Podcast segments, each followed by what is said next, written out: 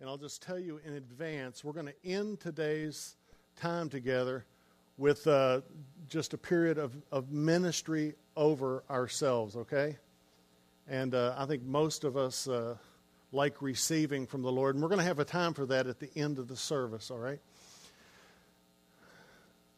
Adam's spoken several times uh, in the last year about bringing heaven to earth, okay? And he talks to us real often about how the kingdom of God is the rule and reign of Christ here and now. Okay? It's one of those crazy, strange things. It's yet to come, but it's here and now. The rule and reign of Christ here and now. And a lot of us, especially me, have just been fascinated by uh, the model prayer Luke chapter 11, verse 2, where, where Jesus teaches us to pray, and he says, Let your kingdom come on earth as it is in heaven. And there's been a lot of fascination. I, I, maybe it's just been with me. I don't think so.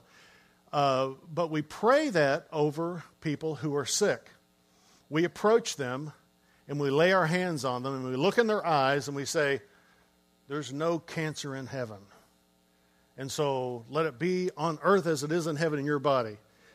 And we talk about um, uh, how the scripture says that we're already seated in heavenly places with Christ. Everybody grasp that one? Does everybody understand that well? we're already there, but yet we're still going. Does that make sense? Okay, we're already there, but we're still going. So our spirits already abide with Christ in heavenly places. And, and really, there's a, there's a fascination with let, let it be on, uh, uh, on earth as it is in heaven. This thing is getting tangled up on my shoulder. I think our fascination with that is good. It's right. And the reason I think it's good and right is because it's good and right. it's truth. We want it to be on earth the same way that it is in heaven. And it's really apropos that we pray that when people are sick because we're powerless over that, right? I can't fix I can't fix your cancer, I can't fix your bunions, you know. I can't do any of those things, but God can.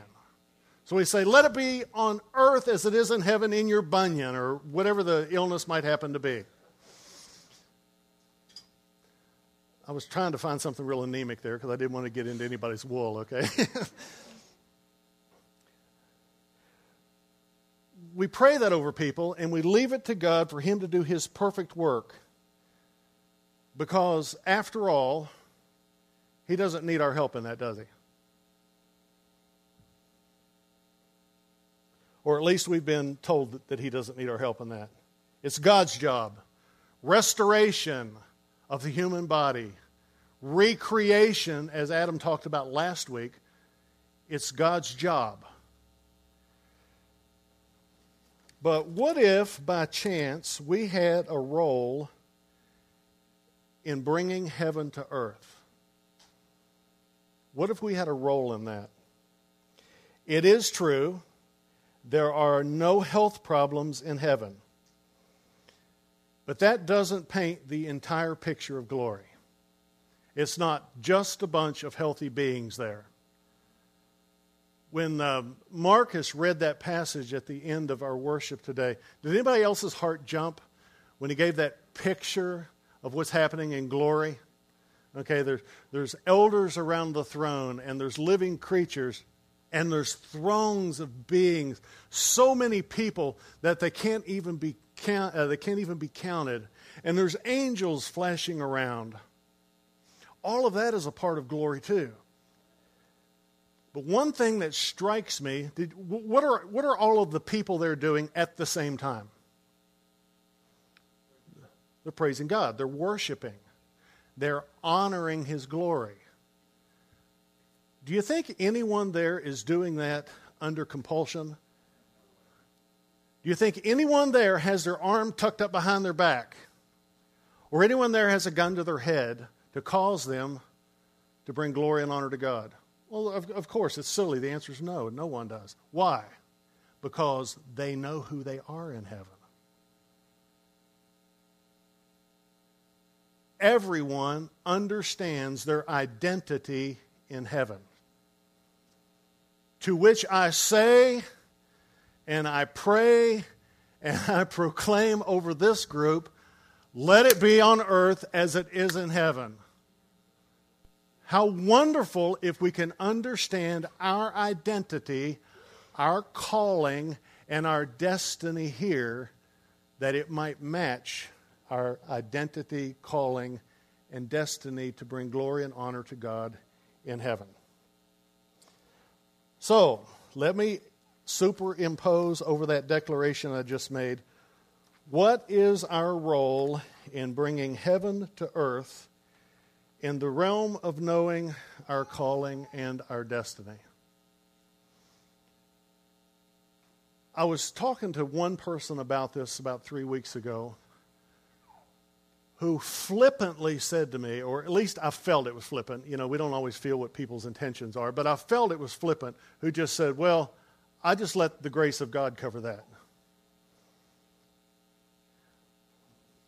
I want to talk about that for just a second, all right? Titus tells us that in the second chapter, and you notice I'm not having you leaf through your Bibles. I just want to talk with you for a little bit this morning, and then let's pray together, okay? Titus chapter 2 the grace of God is given to us to teach us to say no to ungodliness and to walk out everything that God has planned for us. most of us have been taught that grace, and, and if you haven't been taught this, you know, I'm glad for you, but most of us have been taught that grace is like this big, fuzzy, neat blanket.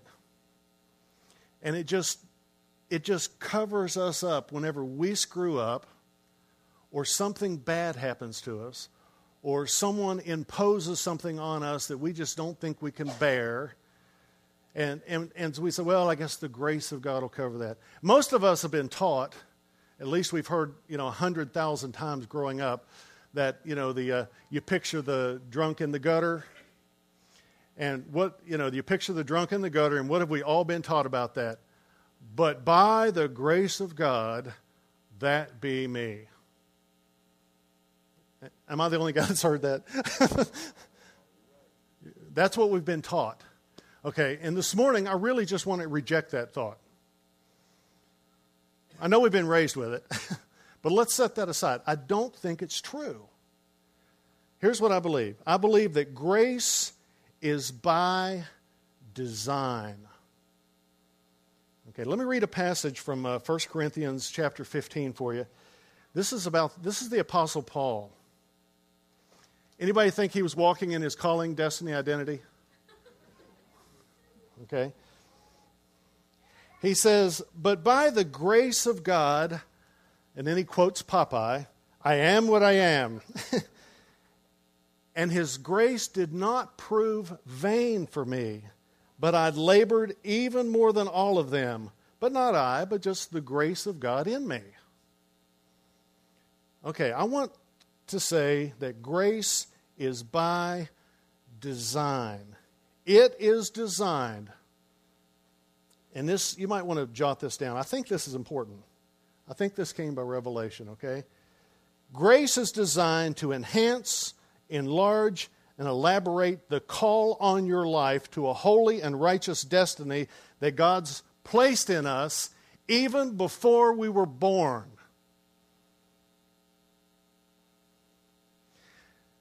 Now, the Apostle Paul what was he doing before he got knocked off his uh, donkey?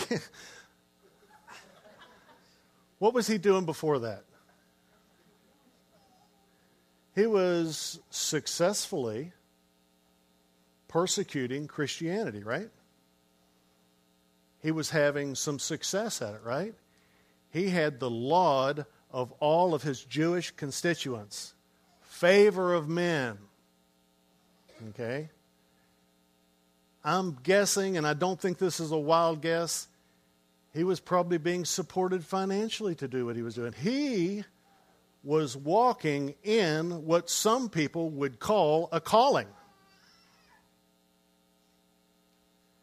And when God came into his life, when Jesus introduced himself to Paul, Paul learned his true identity. He learned his real calling, and he began walking in that. Did he receive the favor of men? Not so much. Here's one. He came to Jesus, and his life just became a, a, a bowl of cherries, right? No. He came to Jesus, and he developed a whole new skill set. He was doing the same skill set that he did when he was persecuting Christianity. That was revelatory for me. I don't know about you. But the Apostle Paul, who we love, honor, adore, read his epistles all the time. I was raised with the thought that an epistle is the wife of an apostle, but that's really not true. okay, when he came to Jesus, he used his same skill set, but he used it within the construct of his real identity in Christ. It's possible to have a skill set that can bring you some success in this world, and that skill set not be given over to Jesus Christ because you're not walking in the fullness of your identity, that identity that's already been outlined in heaven. Grace is, let me just give a few little definitions of it, okay? Grace is divine appointments. Favor with the public, it can be. Grace can be favor with banks. It can be the ability to, sh- to shun the very appearance of evil. And it can be a thousand other things as it relates to your calling and eventually to your destiny. Grace is by design to reveal the fullness of our identity. You learn your identity by revelation from God. We go before Him. Now, uh, small little offshoot here. Aptitude doesn't always mean calling. Aptitude can mean calling, but it doesn't always mean calling. Okay? We learn our identity in Jesus by revelation. Okay? Grace grace actually builds boundaries of our identity. When we're walking in our identity, the things that God has planned for us, grace becomes activated in our life. Okay? You're walking in your identity, and a good thing happens that produces fruit for the kingdom of God. Now, I'm not necessarily saying that you get a bank error in your favor, all right? But what does happen is that you do something that produces fruit in the kingdom of heaven. All right? That, that's a boundary. You do something else really good, and all of a sudden it falls on its face. Okay, you've stepped outside of that grace. That doesn't mean it was an evil thing, but it's outside of the identity of your calling. Okay? We learn our calling by revelation. We hear from God. We get insight in our hearts from the Holy Spirit. And then, as we see the grace activated in our life, we learn the boundaries of that calling. Now, it's possible, it's possible to really define your own identity. Some people just go, Well, I hope I'm serving God. Okay? I want to tell you, you can define your own calling. But then you have to use choices on how you're going to use, and I'm going to use the term those skills. God never takes our choices away from us. Okay? Grace is the marker on the road that tells us we're moving in the right direction. Or that we need to make a course correction. Grace can cause us to make a course correction too. Grace highlights our calling by uncovering our identity. Which is another way, I think, of saying grace names us. Grace names us. Who wants to walk in the fullness of their own identity? Yeah. Yeah. Who wants to struggle the rest of their life and stumble and strut and figure it out? Okay. That's where the larger part of the kingdom of God's church abides, trying to figure out who they are. Let me give an example of, uh, of uh, the grace of God beginning to define someone. My son in law, Justin, it is virtually impossible not to absolutely love everything about Justin Lynn. Okay? One of the sweetest uh, men that God ever created is Justin. Okay? Most of you know that Justin roasts coffee, he cares for our vineyards, and he has a construction business too.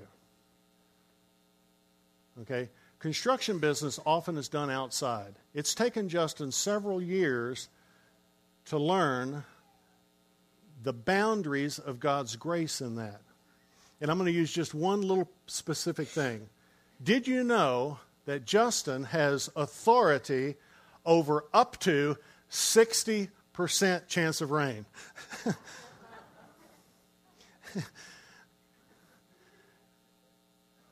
it's just it's just something that over time he's been able to identify in his call.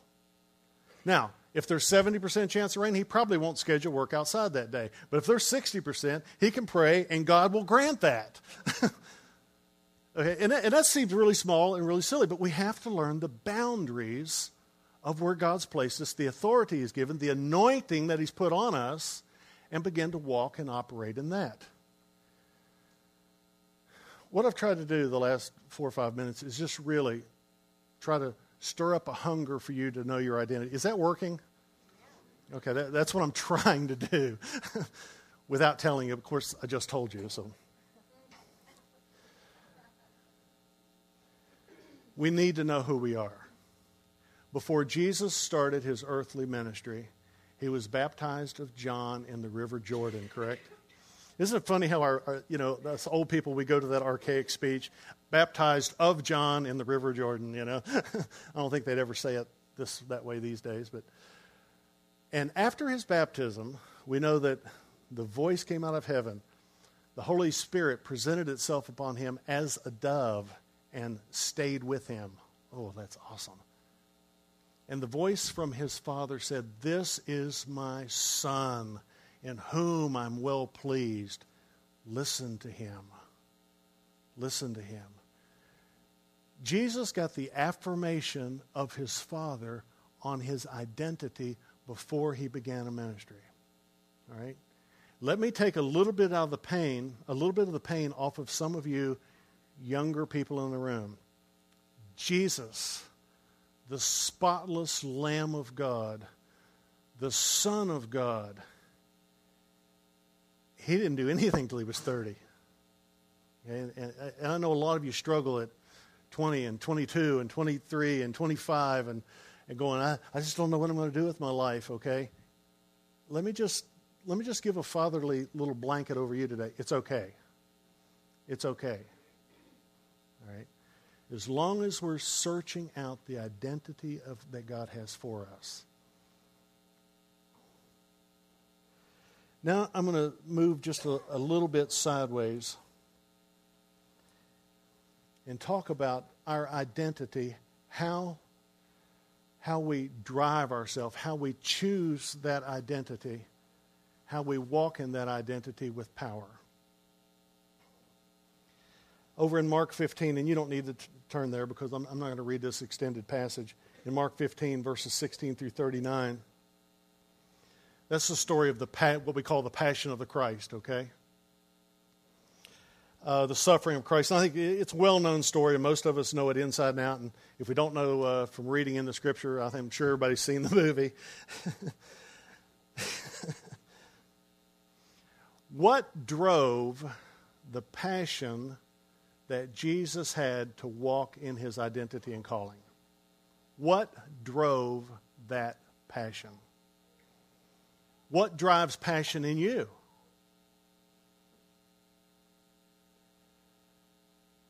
If the answer is not, I think it should be choice. The choices that you make. that drives passion. Jesus did not stumble onto the cross. It was no accident. He, Jesus did not get tricked into self sacrifice. He made a choice. Do you think he made it when he was laying there with his arms stretched out? No, he made the choice three and a half years earlier. And because he was passionate about the choice that he made, he was willing to pay whatever price came along with that choice. Scripture records for us no one takes my life from me. And in Matthew 20, Jesus gives his life for a ransom. And in John 10, a shepherd lays down his life for a sheep. Jesus determined early that he would do whatever it takes to fulfill his destiny, his calling, and to walk in his identity, even if it killed him. And here's, he even knew that in advance.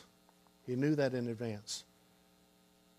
But I want us to understand that choice was never, ever, ever withdrawn from Jesus. Choice caused him to suffer the insufferable.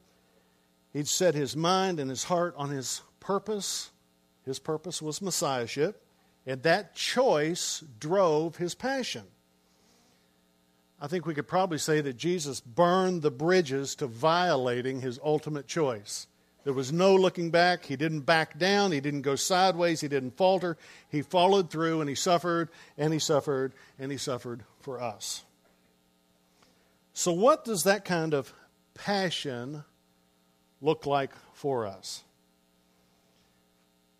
First of all, let me, let me address, and this will just take 10 seconds, one little erroneous teaching I think that's kind of. Uh, filled the, it definitely filled the 20th century church and it's crept into the 21st century church some too.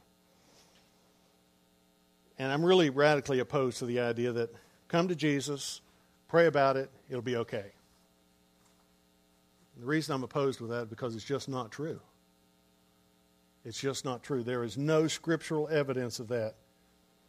That come to Jesus, pray about it, and it'll be all right. Jesus followed Anyone, anyone think, is there any part of anybody's mind that thinks that Jesus didn't follow the pathway that God put before him? He followed that pathway exactly. And look what it got him.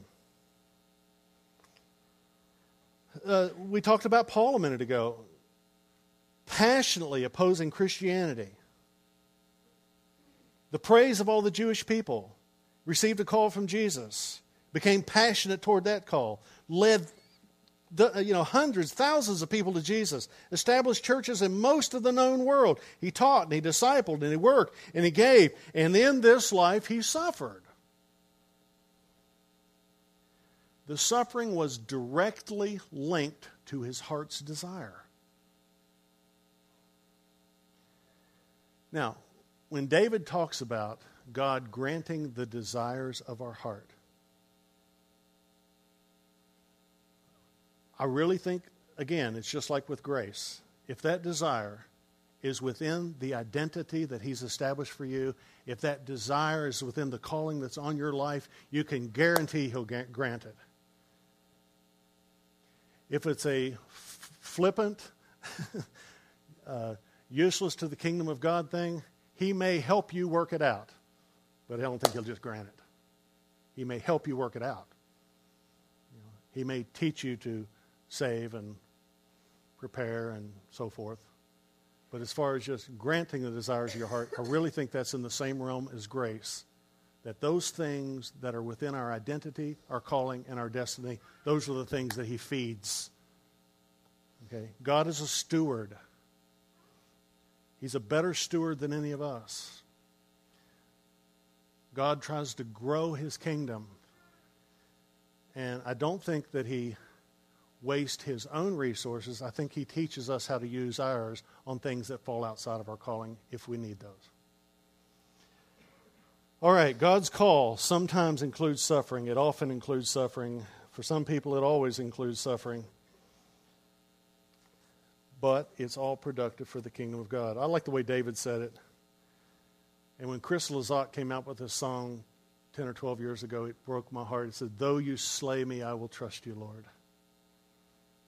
Though you slay me, I'll trust you. So here's the question that we're going to pose How do we develop a willingness to suffer, to exercise our choices to be true to our identity and our call and our destiny? How is it that we develop a willingness to suffer? Okay, that messes with my mind. How do we develop a willingness to suffer, to be true to our identity?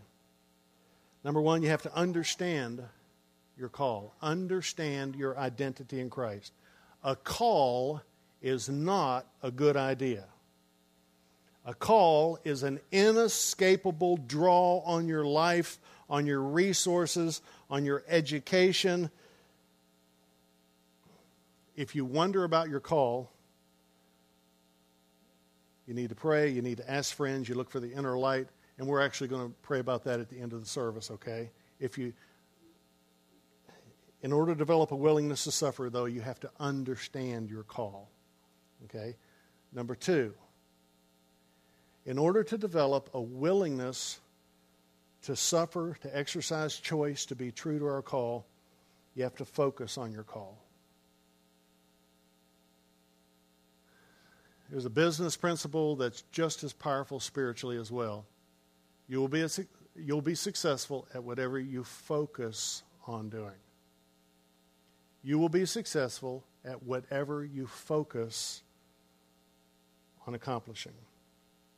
Number three, in order to develop, to develop a willingness to suffer, to exercise choice, to be true to our call, we have to know going in that pain, whether it's physical, emotional, financial, social, relational. Pain is not an indicator that you've chosen wrong. Okay, everybody take a deep breath. I really want you to take this one home. Pain, whether it be physical, emotional, financial, social, or relational, is not, and maybe I should parenthetically say necessarily, pain is not an indicator that you've chosen wrong. Sometimes it's a part of the path. So I say, stay the course. If you understand your identity in Christ, you have a charge to keep, I think, as they say politically, right? Or, or in the military. I like what Wellington said. Anybody that's been around me more than a half an hour has probably heard me say that. Do that duty that lies closest to thee, and your next one will be revealed. Do that thing that lies right in front of you. And then a little poem that, if you've been with me 45 minutes, you've heard. Slept and dreamt that life was beauty, but woke to find that it was duty at times. Duty.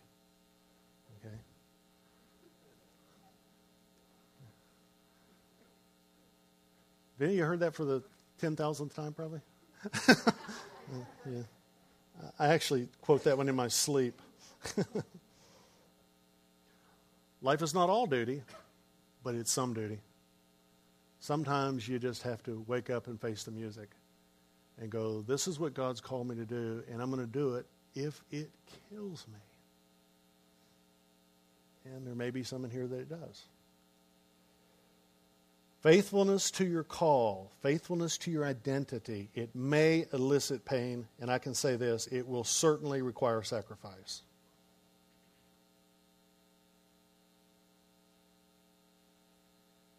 Some call that quality, and I love this word, although I don't use it often enough. Some call this quality truculence. Doesn't that come off your tongue nicely? What was what was the name that uh, that uh, the elf uh, loved so well? It just rolled off his tongue so nicely.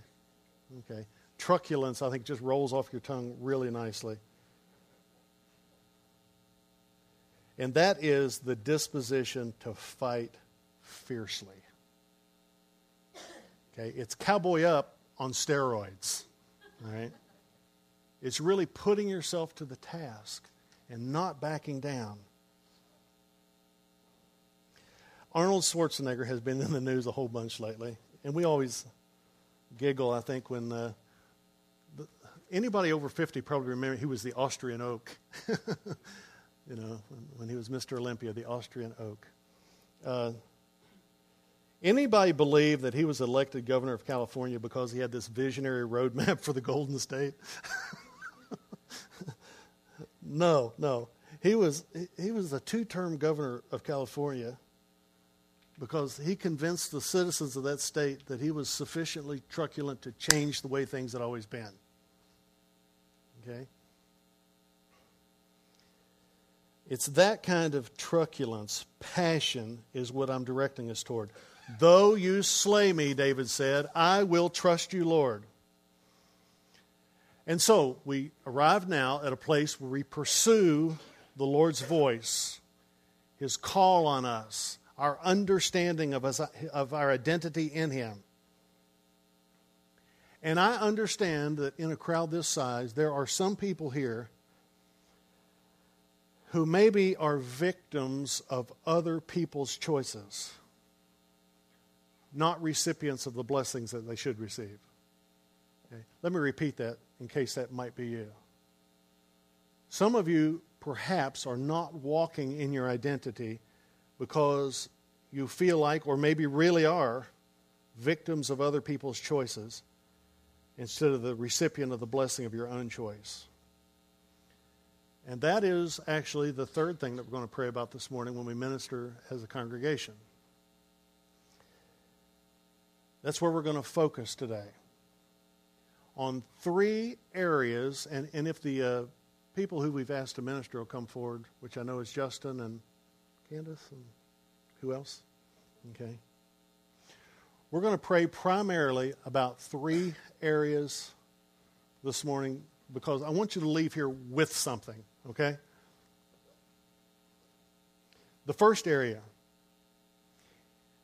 and you don't have to be a child, and then you don't have to, you know, you might be 79 years old. It's okay either way.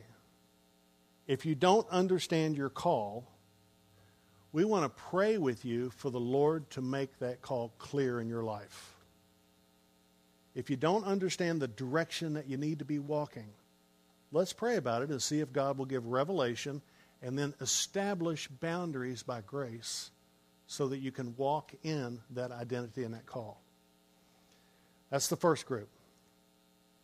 The second group is this you think you know your call, but you're just having trouble focusing on it. Does that, does that fit anybody here? Okay. You just can't stay the course. We want to pray with you this morning and see what's in the way. See why you're having trouble focusing on the call, identity, and destiny that you have in Jesus.